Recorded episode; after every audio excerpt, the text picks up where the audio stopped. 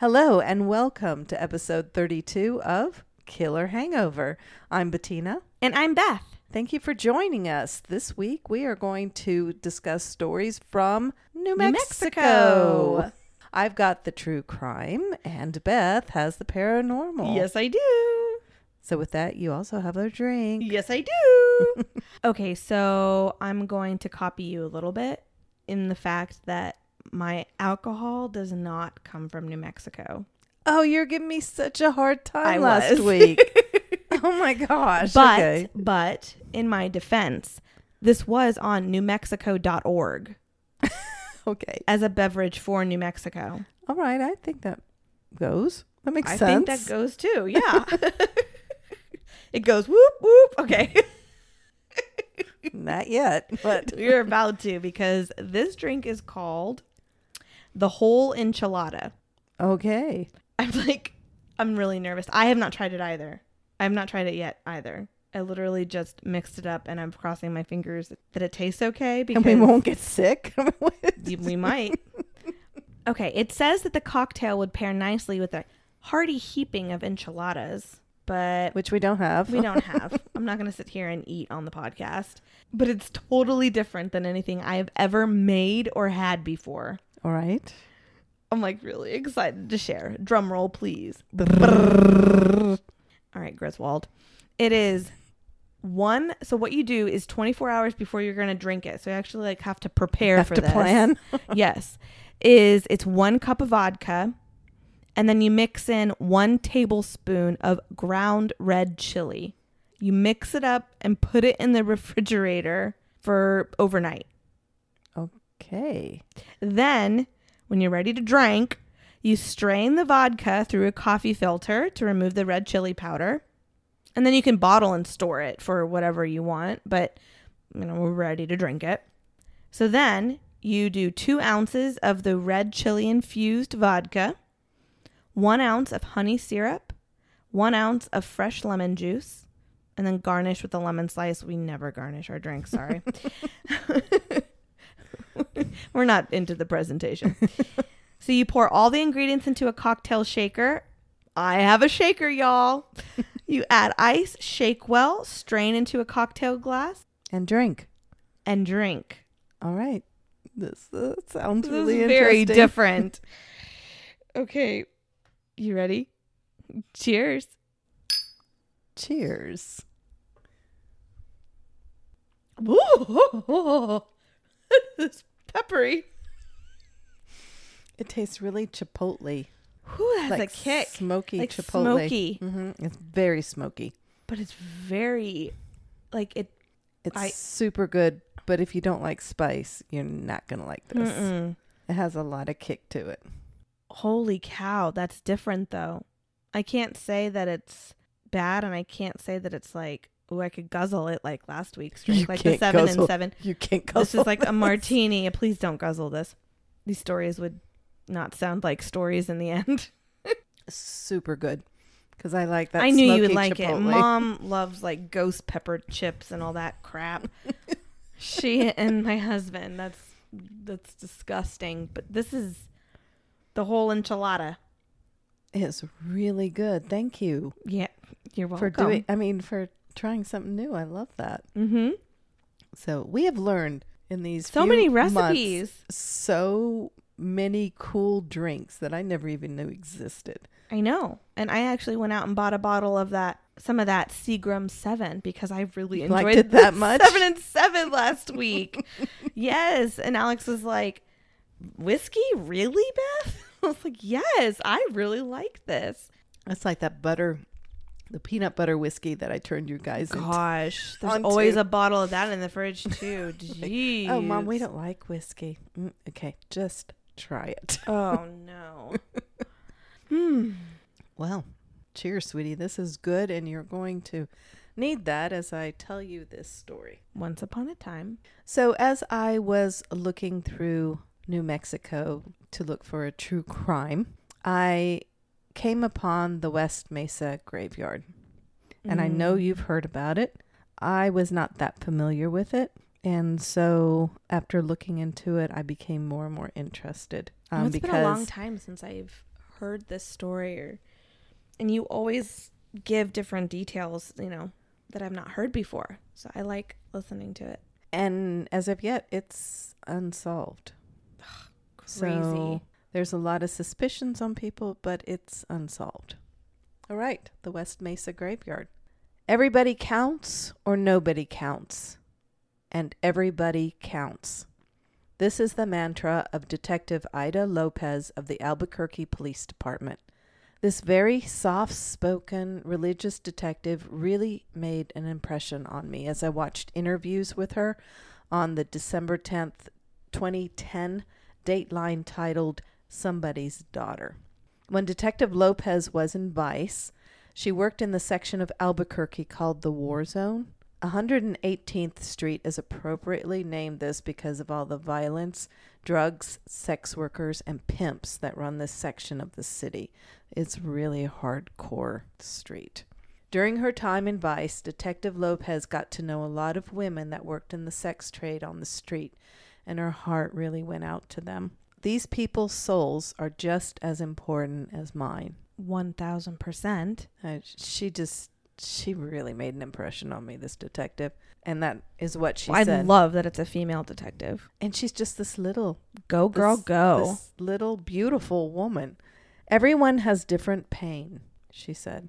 As you probably know, many of these women come from homes where all they knew was abuse and or neglect. And they turn to drugs and alcohol. And to pay for those, the women become sex workers. Getting into a car with a stranger as many as 20 to 30 times a day. Oh, my heart. No way, says Lopez, does any man or woman really want to do that. But that's the raw power of addiction. Mm. Another problem that tags along with these women is that there is usually no phone record, no address, and their families rarely hear from them, if at all. So when they do go missing... It's really hard to track if they're really missing on their own account or involuntarily. Right. Now, I'm going to take you into the life of one of these sex workers. Her name was Michelle Valdez. She was a little different in that she was not abused or neglected as a child. Her father, Dan Valdez, was a very doting father who loved to take videos of his daughters celebrating birthdays and milestones and first communion, etc. In these videos, you see a darling little girl with dark curls. She's always smiling and laughing. Aww. Dan and his wife divorced when Michelle and her younger sister was still little. And if I'm not mistaken, the girls ended up living with their father. Okay. So their father, Dan, worked at a juvenile facility full time, but he never left the girls on their own. And sometimes he even brought them to work with him, pointing out that this is where they could end up if they messed up. Ooh. Dan continued taking videos of the girls. Michelle was growing up, but still refreshingly vibrant, laughing and smiling and telling jokes. But then, at 13, Michelle found herself pregnant. Dan still took videos, but now you saw 14-year-old Michelle bottle feeding a little baby. Wow, what a just, wow. I mean, 13. Her smile and her personality were not as big as in previous videos. Michelle named the baby girl Angelica. And she did try for a short time to handle being a mom and going to school. We're talking 14. Golly, good for her. But then she dropped out. Mm. She tried to make ends meet by working several part-time jobs, but soon realized that her world was spinning out of control. She gave little Angelica to her aunt to raise. By 20 years old, Michelle was addicted to drugs and working as a sex worker to support her habit. She would still make it a point to show up at all her daughter's celebrations, especially birthdays and Christmas, and Dan, her father, would still be taking videos. But these showed a very different Michelle. She looked sad and withdrawn, her hair no longer curly, just thin and wavy, and her face marked with sores, showing evidence of her crack pipe habit. By this time, Michelle had several run-ins with the law. Dan tried to help by bailing his daughter out of jail, always getting the promise from her that she would turn around and get her life straight. but a few days later, she was back on the streets. She would turn up when she needed money, and Dan would always give her some money. It was the only way he got to see her. Oh, wow, yeah. On a calendar, he started crossing out days that he did not see her, and these days soon became more and more. They would span weeks, and then in 2004, weeks became months. As I said, Michelle always made it a point to show up for Angelica, but in 2004, Michelle was a no-show at Angelica's 7th birthday, and then again a no-show at Christmas. Something was very wrong, and in February, Dan reported his daughter missing. Okay, now we're back to Detective Lopez, who by this time was no longer in Vice, but now headed the Missing Person Cold Case Division. She started a missing persons list on which Michelle and another sex worker, Cinnamon Elks, were on this list.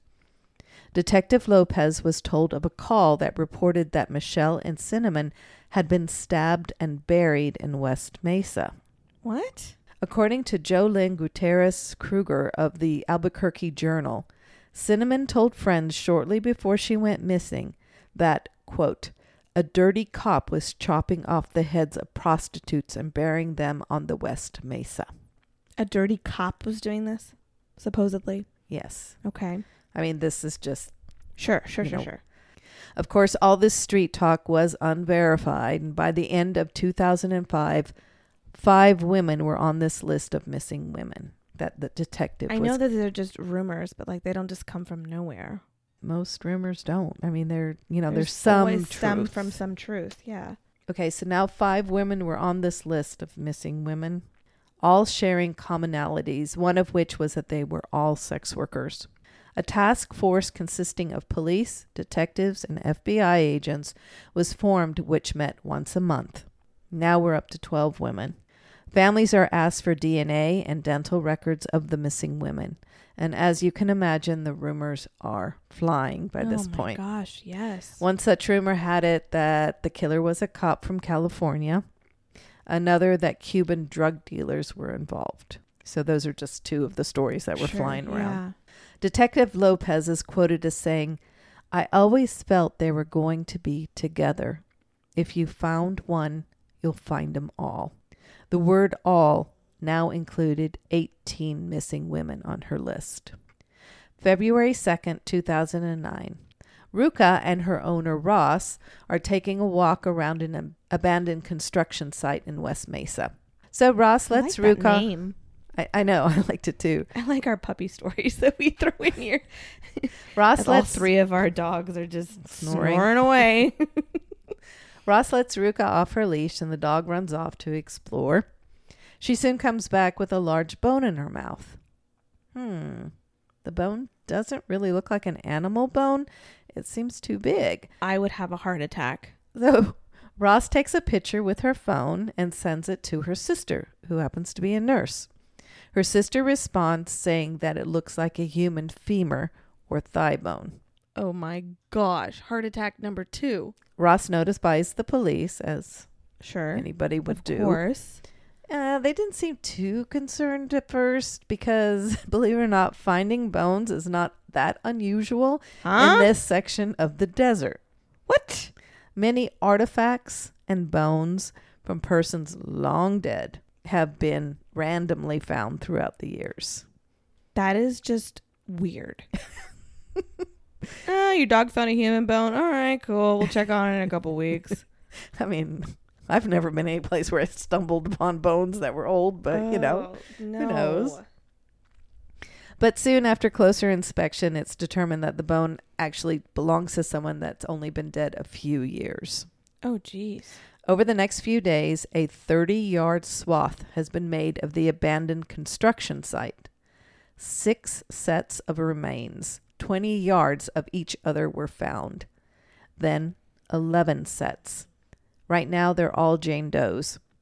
The remains of a 4-month-old fetus are also found with Jane Doe number 8. Now the collected dental records that they got from the parents. Yeah, I was just going to ask. They pay off. Jane Doe number 1 is identified as Victoria Cheves. As the victims are slowly identified, the search for the killer has started, but with absolutely no leads. Interestingly enough, 2003 satellite photos show a dry riverbed and regular desert vegetation. I remember hearing this. This is so spooky. It's so cool to see, though. I have not seen the pictures. Oh, it's so cool. In 2004, satellite photos of the same area actually show tire tracks and 3 bare spots among the vegetation. Oh, just the heebie-jeebies. Oh, my gosh. 2005, photos show even more bare spots located about 20 yards from each other. So there's a bear... So the burial sites.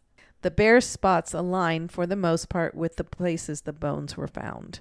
In 2005, building sites were expanding into the desert, especially the West Mesa. Could this be the reason the killer stopped using this area for his burial ground? Because that's so many people. The construction site's moving closer and closer to this burial ground now. That is just, it's just so many people. It's just unbelievable, though. So did he move on to a new area? Yeah.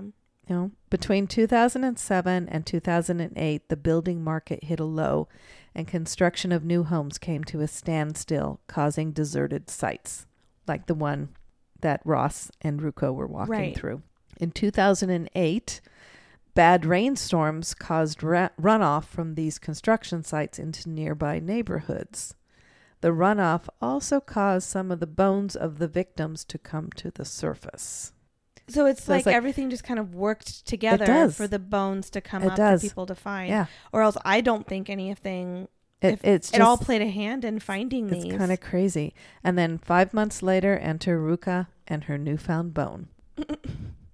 Police were brought in from all over to dig, as well as skid loaders that were used for the heavier work. There's one report of a skid loader dumping the load of dirt that they had just picked up. What's a skid loader? Like a bulldozer kind of a thing? Yeah, but smaller. Okay. And a skull rolled down the hill after the skid loader dumped it. Can you imagine? That would be just, yeah. I still just can't imagine my dog running up to me with a bone in his mouth. The crime scene covered the area of about the size of 75 football fields. Mom, how big is a football field? Do you remember from episode 2? 100 yards. Not 100 feet. They play really small games. I had to throw the football fields in there so you knew what I was talking about now. Give you crap again. Yeah, thanks. April 25th, 2009.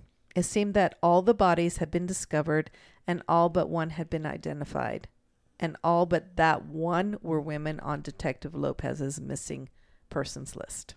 The unidentified remains didn't fit the description of any of the women on that list. Who was she? Yeah. Was she from Albuquerque? Or was she brought in from someplace else? The skull was pretty much intact, so a recreation of the woman's face was made into a sketch, which I find just so cool. Fascinating. So cool. And with information gleaned from her wisdom teeth, detectives now knew that they were looking for a 14 or 15-year-old African-American teen. Oh, my heart. Gosh darn it. They combed through missing children files from every state, narrowing their search to the description they had. It was her ears and eyes that caught the attention of the detective looking at pictures because they were remarkably like the recreation of the girl's face. Jane Doe, number 7, now had a name. She was Selena Edwards.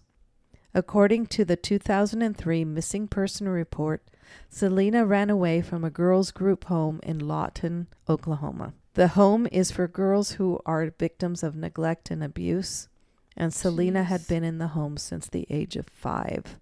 Oh my after gosh. Her mother went to jail. So yes, another really sad childhood story. The detective discovered Selena was doing the circuit, meaning working her way through states. She had an arrest record in Denver, Colorado, where she was released in 2004, and must have made her way into New Mexico, where she was killed. Selena was the only African-American among the buried women and the only one with ties outside of New Mexico. The last victim to be identified was 15-year-old Jamie Berla. She did not fit the profile of the other victims as she was not a sex worker. Unfortunately, she had gone to a park with her 27-year-old cousin, Evelyn Salazar, who was a sex worker, and then they both were reported missing. Gosh, darn it. So now we have a serial killer on our hands and no leads. According to the FBI profile of the killer, he was a white male, 30 to 50 years old. I mean, how can they even narrow that down to that, though? Yeah, but okay. Like that's mean, like still thousands and thousands of men. I mean, just don't even. $100,000 reward is offered. Of course, this causes a flood of calls to come in. Oh, I'm sure everybody calls in. And all of them have to be looked into. But only some seem to be good leads. One such lead sends detectives to Joplin, Missouri. Oh. Where they interview Ron Irwin, a photographer who was in the Albuquerque area in 2004 for the Hot Air Balloon Fest. This was the period that most of the women disappeared. I'd love to go on a hot air balloon. It's fun. Nothing substantial was found on him. So he was just some guy that came out for the... They just they had leads, different leads on him and the fact that he had been out there during that time. Okay. So that's why they followed through. It was more than just that. I mean, obviously, because there's probably more a lot of people come up for that. A lot more white guys at the balloon fest than just him. Next, they looked at Lorenzo Montoya. He was picked up in 1999 after a sex worker reported that he had tried to strangle her to death. He was later let go because she refused to testify against him. In 2006, Montoya picked up a stripper and took her to his home to dance for him. His home happened to be a trailer in a park about 2 miles from where the bodies were later found. What Montoya didn't know is that the stripper's boyfriend had followed the couple to the trailer. And after an hour, when his girlfriend hadn't come out of the trailer, he confronted Montoya. An argument ensued. Both had guns, and Montoya was shot and killed. The girlfriend was found in the trailer, bound and dead. Police obviously were never able to question Montoya about his involvement in the West Mesa killings. I read this one report, and I don't know how true it is, but I have to throw it in because it was so interesting. It said that in 2006, there were dirt trails that led from Montoya's trailer directly to the dig site. No, I don't know how true that is, but... I'm speechless. It was in this one report that I read. My mouth is burning. Oh, but you don't know if that's fact or not. Right. Ah, bummer. Joseph Blee was another viable suspect. His ex-wife called the police shortly after the bodies were found, saying that they should look into him. When they were still married, she said she would find jewelry and women's underwear hidden in the home. They weren't her underwear. So he was cheating on her. Blee was never charged with any of the murders, but he is serving a 90-year prison term for sexually assaulting 4 women. Oh, gosh. Well, hey, they caught a bad guy anyway. Yeah. Police continue their search for the West Mesa Boneyard Killer, and victims' families continue to mourn for the loss of their daughters, sisters, mothers. As for Dan, the father that I spoke about, Michelle's father, yes, he formed a group made up of the families of the victims of the West Mesa Killer. The families meet by the site where the victims were found. They have a memorial service, and then they visit with each other, sharing food, stories, and tears. Oh my gosh. And as for his daughter, Michelle, she took a hard turn in life, but Dan finds some consolation that he was able to give her a Christian burial and that he can go to visit her at her gravesite. So I thought it would be interesting to find out how many serial killers are actually, quote, active in the U.S. today, since this Albuquerque killer seemed more recent than the ones we've done. According to the Radford University FGCU serial killer database, The height of serial killers was from the 1970s through the 1990s. Yeah, I was going to guess around the 70s and 80s. There were approximately 104 serial killers in 1974, 107 in 1984, 151 in 1994. The last year the data was collected by Radford was 2015, which obviously a few years ago, and then there were only about 30 active serial killers. This 30 active serial killers happens to be the same number as in the 1960s. But is this number right? Maybe it is because now police from different counties and cities and even states can share data, which they weren't able to do before. Right. Social media helps spread pictures of suspects faster and further than ever. And science has progressed leaps and bounds with DNA and you know, all the science stuff since the 1980s and 90s. But I'm going to flip that around, too. Could there be many more than 30? Because of social media, could serial killers be learning from other serial killers how not to be caught? Israel Keys. And because of the internet, could they be learning how better to commit their crimes? I mean, they can form victims' faces now just from their skulls, like you said. Mm-hmm. And now they have CODIS, and now they have, you know, Ancestry and all that kind of stuff to find people. And it's really, I would imagine it's got to be so much harder now for them to stay hidden.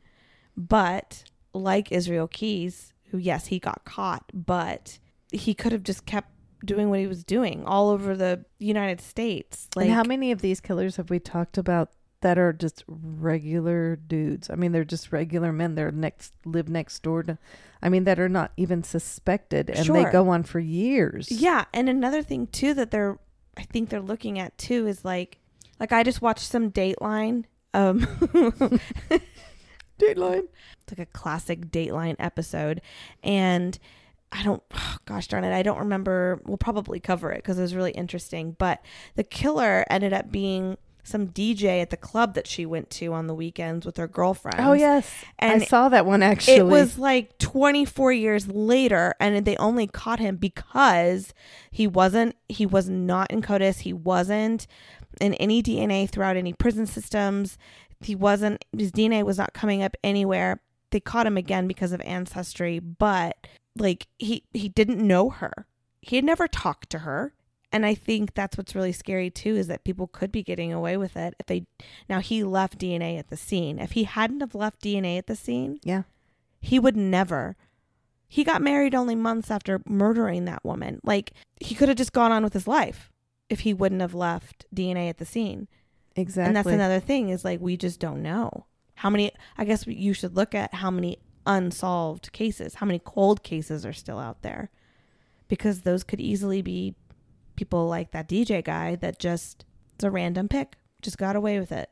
Yeah, those are the ones that scare me, because that's terrifying. There's no rhyme or reason to it. Mm-mm. They didn't know each other. So you just don't know who this person is.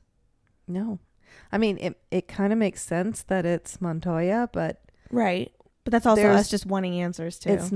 It's not been proven. There's no... I mean, obviously, the gravesite is no longer being used. But like I said before, has he moved on to a different gravesite? And as we know, the construction is moving closer. The sex workers are easy prey. Mm-hmm.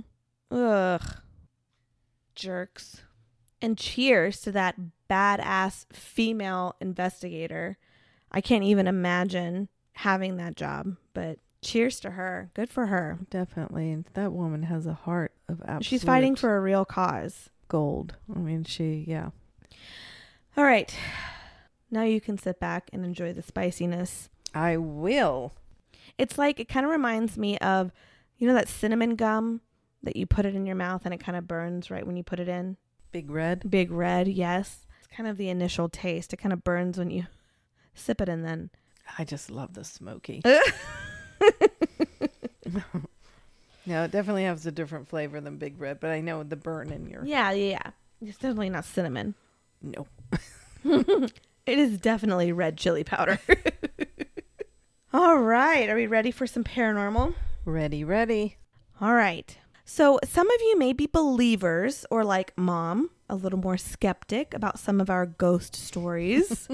But this episode, I'm actually going to request you to have a bit more of an open mind. All right. I'm opening it with this drink. Oh, boy. Because in my story this week, the paranormal part of this podcast, I am going to be a little more supernatural, a little more extraterrestrial. What is that? I don't know. Are you a cat? That's a UFO sound. Okay. I am covering a story from Roswell, New Mexico, but not the story you think I'm going to tell. I'm not going to tell you about the time a UFO supposedly crashed on a ranch outside of Roswell in 1947. Oh, no. Who wants to hear about that? I'm going to tell you about the Roswell Rock. Oh, okay. Tell me about a rock instead of a spaceship landing. Well, I wanted something that you didn't really... No. You've never heard. I haven't heard. Okay, so before I tell you about the Roswell Rock, I am going to give you some Spark Note version notes on the UFO crash that happened in 1947. Okay, so July 7th. Oh, that's Blakey's birthday. That's my dog's birthday. Anyway, so July 7th in 1947, rancher Mac Brazel discovered what looked like something very unusual that had crashed in his sheep pasture. He found a large area, now known as the skip site, that was covered with debris of heavy plastics, metal, foil reflectors, and scraps of a heavy glossy foil paper-like material. Now, it was called a skip site because it was believed the object, whatever it was, hit the ground and skipped, kind of like a stone hitting water. So Brazel had no idea what this was, so he called the local sheriff, who called officials at the nearby Roswell Army Air Force Base. Before they knew it, soldiers were in the field gathering all the debris they could. Now, here's where the story gets... This is what I read, but I also read reports of a couple... There's a couple out camping in a nearby area. Actually, they witnessed the crash the night before, and they were the first at the scene, and when they got to the fiery object burning out there in the desert, it was just a ton of debris, and they actually saw bodies of extraterrestrial beings. Say it isn't so. So, here I need to remind you, open mind, Mom, take a drink. So, regardless of how it was discovered, the Air Force made sure they picked up everything. I mean, everything. They were out there for months, picking up every piece of debris they could. But they never found a spaceship. They just found debris. Debris. Because it had burnt up. I see. Whatever crashed. On July 8th, 1947, the day after the debris was first discovered, the local papers read captions like, quote, RAAF captures flying saucer on ranch in Roswell region, unquote. Saying that officials from the Army airfield had actually reported it being a flying saucer.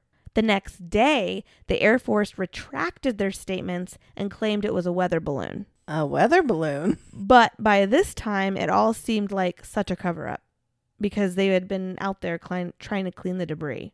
The area had witnesses say they heard or saw the crash as well as photographs, and it seriously didn't look anything like a weather balloon they'd ever seen. The U.S. military even went as far as later issuing another report linking the incident to a top-secret atomic espionage project called Project Mogul. But this event and how the stories had changed and how the whole event was shrouded with this mystery left Roswell, New Mexico, ground zero for modern-day UFO researchers. I watched an episode from a show called In Search of Aliens. It was episode 4 of the series called The Roswell Rock. Now, I just have to mention here, the show's host is literally, how do I put this? He's basically just like Zach Bagans from Ghost Adventures, but he's like explaining aliens. He's super dramatic and like very passionate about what he's researching. Uh-huh. He also has this like crazy wild stand on the end hair, like you'd think he was in quarantine and needs a haircut, but then you realize it was recorded in 2014 and he meant to have it look like that. But the best part is his name is Giorgio. Oh, Giorgio. Giorgio Tsoukalos. So in this episode, he is in search of the Roswell Rock, an item that he believed may have been missed by the soldiers when they cleaned the wreckage from the UFO crash site. Ooh. The rock was found in 2004 by Robert Ridge, one day while he was out tracking deer in the desert. The rock is small. It's kind of triangular shaped, but the edges are rounded. Obviously, I'll post a photo, but it's brown, like a very dark brown. And on top of the stone is a design etched into the rock, but it's not like etched into it. It's like it's raised. Here, I'll let you look at it. Oh, my gosh. That's not natural. That's... No, it's definitely a design that's in it. That's... What do you see? Two owls. Okay. Oh boy. She's also seeing two rocks. No, I'm seeing two owls, like two owl faces. Or it could be two alien faces. Okay, give me the phone. So the symbol actually shows a sun and a moon. Mine was a lot more interesting. And it literally looks like the image was glued on top of the rock, right? Well, it does, but there's an indenture there, too. Yeah, but it's very detailed. It's like 3D, but... And then keep in mind, the rock is like, maybe, I don't know, inches. I mean, like Mom knows football fields. I can't really... I would say it's probably like 3 inches. I mean, it's hard to tell in a photo, but... Well, like in watching the video, I saw it was probably 3 inches diameter. Like, it wasn't huge either.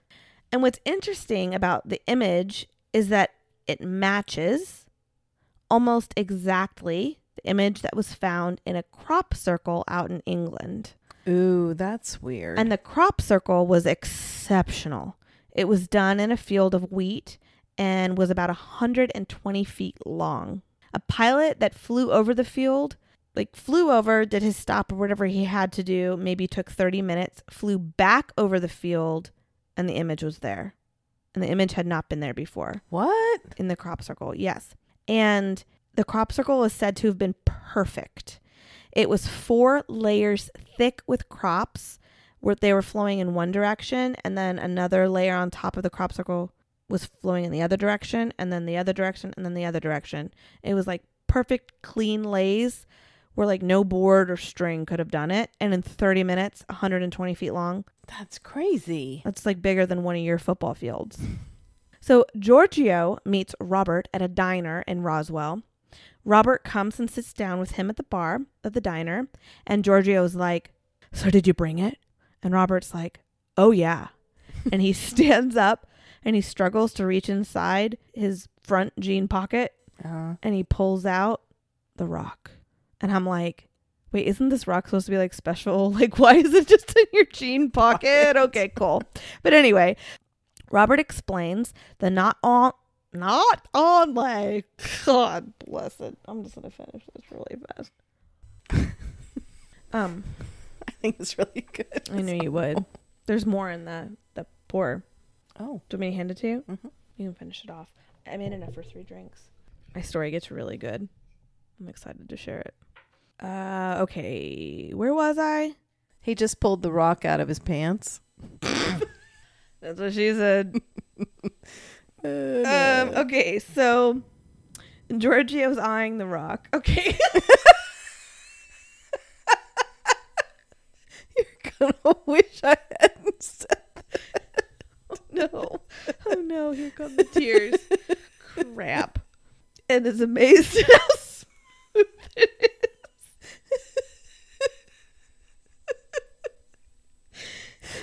And is amazed at how smooth it is. rated R for maturity. Okay. Which obviously we don't have. Robert explains. I can't do it. Now I can't do it. I can't do it now. Robert explains that not only does the rock look unusual, not only does the rock look unusual, but it also seems to have a magnetic field. Oh my god. Oh no. Okay, we gotta get through this. I'm only on page 1. Okay. Okay. So Giorgio is eyeing this rock and is amazed at how smooth it is. And it's got some weight to it. And he's enamored. No. Oh, shoot. Podcast is ruined. Robert explains that not only is this rock look unusual, but it also seems to have a magnetic field inside of it. He proceeds to reach back in his pocket and pull out his magic wand.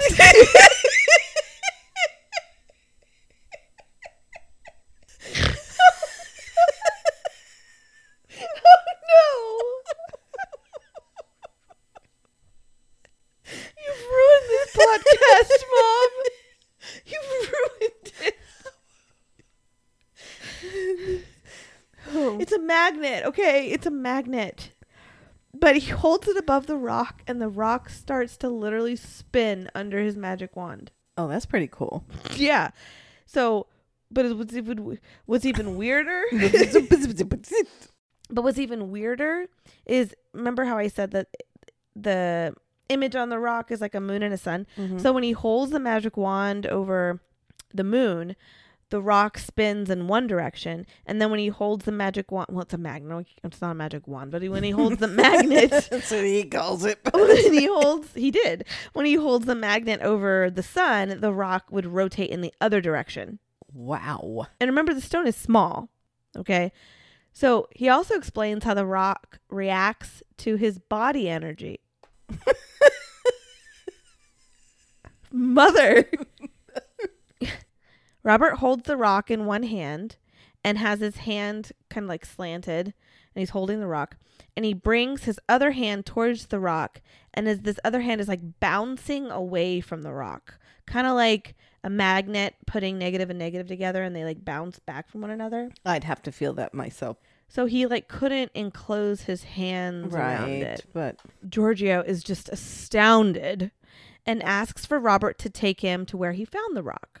Robert was just as excited. Does Giorgio want to hold the rock? Oh, he does. He holds the rock and he does magic wand and everything too. He does the hand thing. The pair go to Roswell International Air Base, where in the 40s, this was the Strategic Air Command Base, which is where all the debris from the UFO crash, as well as the supposed alien bodies that the couple supposedly saw, were taken back to be hidden in Hangar 84. Oh. They take a helicopter out to where the rock was found, to the base of the Capitan Mountains. Robert is very comfortable with the desert. He grew up out there hiking in the desert as soon as he could walk, he said. So they're literally out in the desert, and Robert points out the area where he found the rock. He was out there tracking deer, like I said before. And he had seen fresh deer tracks and started following them.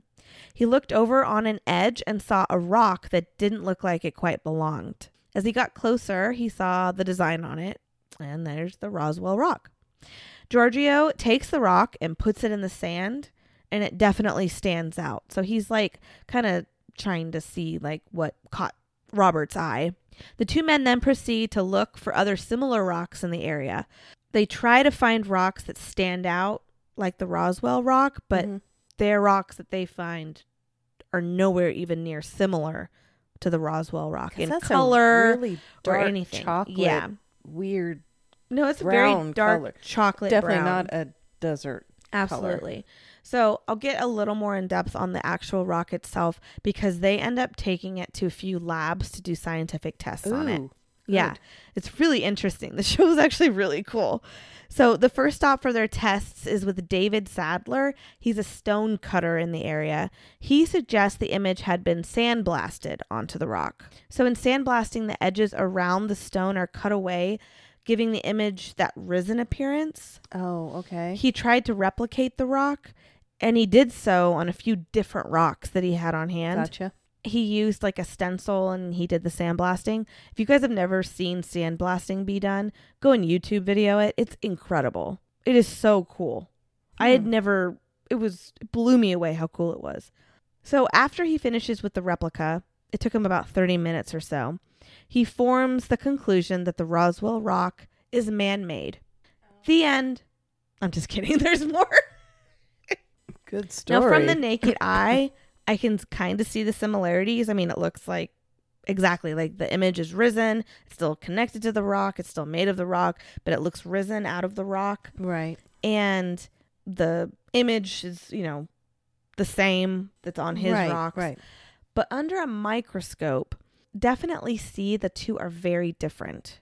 The one that David did had hard edges, almost like sharp looking, where you could tell it was cut. Okay. But the Roswell Rock was rounded, almost smooth, perfectly rounded into the stone. And remember, it's small. So it was almost like this teeny tiny little razor had gone in there to perfect these round edges. And then the circles that are in the rock, again, are like very smooth circles, where the sandblasting that David did was rough. And like you could see, it wasn't like a perfect circle. There was kind of like a little edge to them. Right. It's almost as if you take a stamper, and you have a piece of Play-Doh or something, and you put the stamp on that and then let it harden. It's almost like that. It's smooth. Right. No, it's very smooth. And it's perfect circles. Then after David, they meet with archaeologist Dr. Bill Dolman. He has been studying rocks for over 30 years. First, they look at a map to show what kinds of rocks are normally found in the area that Robert found the stone. Limestone is found there. Right off the bat, it seems unusual and out of place. Quote, "Basically, it's what geologists call a pebble. It's rounded, and that kind of rounding is very typical of stones found in a stream." Unquote. Gotcha. What's very unusual is the uniform color. Other rocks have like splattered colors or different colors. The Roswell Rock is a uniform dark brown all over. Right. Possibly painted. That's what it looks like. Dr. Dolman brings out a rock polisher, and Robert just starts shaking his head. Nope. He doesn't want it polished or messed with. No. I mean, he's carrying it around in his pocket, though. He wants it protected. Well, he just doesn't want anybody to mess with it. Giorgio says that the rounded edges remind him of Puma Punku. Yeah. Yeah, I was going to say that. It's a site in Bulgaria that many scholars believe is more than 10,000 years old. At Puma Punku, you can see these huge pillars of these giant granite rocks, and there are dozens of these, that appear to be cut with extraordinary precision. Giorgio notes that back in those days, copper and chicken bones were kind of all the tools they would have had. Local legend says they were carved by the gods. Interesting. Dr. Dolman mentions two friends he has for their next tests. An electroengineer to check out the magnetic field. Yes. And a doctor that can get the rock under a CT scanner. The electroengineer, Nathan Menhorn, uses a few different instruments on the rock. One test he does is with a magnemeter that measures the strength of the magnetic field. They probe around the rock, and the numbers range at about 0.1. They probe around the symbol, the thickest part of the rock, and it spikes to a 9. Wow.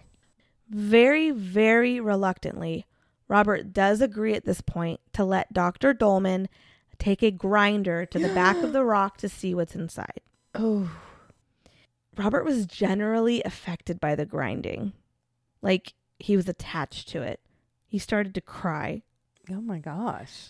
The grain on the outside of the rock matches the grain inside the rock. Oh, there was no paint. If it were plaster, it would have broken. But there's no paint. It was not painted on. They didn't like drill into the rock or anything like that. I mean, they took like a couple millimeters. They just shaved on the back of the rock. But Giorgio at the end of the episode was like, and I know now your rock has a flaw, but now you can tell people it was from its real scientific tests. Okay, Giorgio. Okay, Giorgio. Let's start saying that. So it's not plaster, not painted, magnetic. Why? Time for the CT scan. What's inside the rock?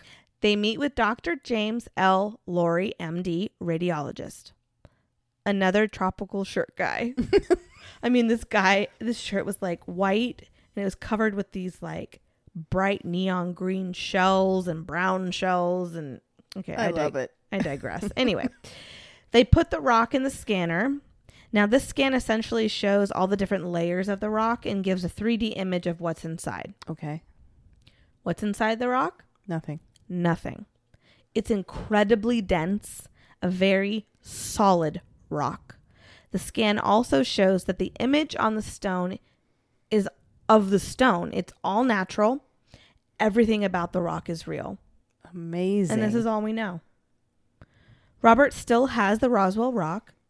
And as he and Giorgio sat back down at the diner they had originally met at, they both seemed very thrilled with their findings. I mean, the image is carved into the rock, like I said, with great precision, like a tiny knife went in there and carved it, or some kind of advanced technology, maybe. The magnetic properties alone are, I mean, I just can't even wrap my mind around it. Giorgio's theory is over time, the sand has moved like it does in the desert, and all the soldiers missed this little stone as they were cleaning the debris of the crash. He believes that the crop circle was a sign from the extraterrestrials above that they were looking for it. The image could possibly be some kind of a star calendar or I don't know, but they're out there. And Giorgio believes that they plan to return someday to get the Roswell rock. Robert, be careful. Keep it in your pant pocket. Maybe that's why it keeps it in his pocket. And that is the Roswell rock. I have never heard of this. I know. That was really cool. I know. A lot of people know about the UFO side, or they at least know that there's some kind of a UFO crash or something in Roswell. Knowledge of it, right. Sure. But I saw this story and I was like, okay. And then when the guy's name was Giorgio, I had to watch. Wow. I'll put a link to the show. You guys have to watch it. Yeah, and wait till you see the rock. I mean, it's just... Oh, it's crazy. It is literally this little blob. Pebble. This brown blob with a stencil almost in it. Yeah, it's crazy. And the fact that it can spin one way. Yes, that's what blew my mind. And then spin the other way. Is that when he held... And you saw this on the video? Yes, it was done by multiple people. It wasn't just done by just Robert either. And it was done with other magnets as well. Not just his magic wand. The electro-engineer guy, he pulled out his own magnet and he did it too. Okay, here's my question. Okay. If I find a rock, no matter how fascinating it is, the last thing I think doing is pulling out a magic wand and playing with it. Well, I think... What made him do that? He said initially when he had it and he couldn't enclose it in his hand. Oh, of course. And then that symbol was very interesting to him. He just felt something within it, and he just pulled out a magnet one day to play with it, and the hand thing would be he could not enclose it, and it was just like that would tell you right there. It just felt like a magnet, so he just initially grabbed a magnet. Okay, that makes sense. The hand came first. And then the chicken, and then the egg. We solved it. Done. The universe has been solved. Yeah, except the West Mesa. Oh, I know. Crap. Don't bring me back there. Now I'm going to start my mind wandering again. All of this. Now your minds are all wandering. Go catch them. I need to stop talking. My mouth is wandering. God bless this drink. Your minds are wandering. Don't catch them. Mom, it was stupid. You don't have to repeat it. I know it was stupid. It was really good. Thank you, Mommy. Of course, I've had two drinks, so maybe that's why. But keep on drinking. I get funnier. All right, guys. Well, thank you so much for joining us. Next week, we'll be covering stories from Arizona. Yes, we will. I'm so excited because my friend wrote in and told me her paranormal story, so I get to repeat that. And I'm really excited because I think I'm going to do another cold case. Oh. We do kind of like these cold cases. Because I think I want to solve one. That's my goal. And I'm going to do so on 3 of these hot enchiladas. Well, cheers to that. How's that? So if you guys have any cold cases you want us to cover, because we're going to solve one. Yes, we are. My mother and I are all going to solve a cold case. Email them to us at killerhangoverpodcast@gmail.com. You can find us on social media. I will be posting pictures of the Roswell Rock as well as the images that Mom was talking about from the satellite. Oh, yes, definitely. Of the crime. The vegetation and everything. Yes, of everything. So interesting. Again, I've only heard about it. I've not seen it. So I'm really want to see those pictures too. We're also on Patreon. Guys, there's 2 full episodes out there. It's $5 a month. We really appreciate the support and joining us. And if you can't afford to financially support us, leave us a good review for us, please. Leave a review. It all helps. It all helps. Absolutely. And it's all very appreciated by us. Right. And we love your comments. Oh my gosh, keep them coming. We get a kick every time we get one. Of the messages we get and the requests we get. And the requests, yeah. We got one from to do stories from DC recently. So we're going to now look at DC because we hadn't even thought about it. So exactly. Send them to us. Another good episode, Mother. Yes, it was. I thank you for this drink. yeah. I knew you were going to like it. I do. It's just for you, Mama. Cheers, Mama. Cheers. Love you, kid.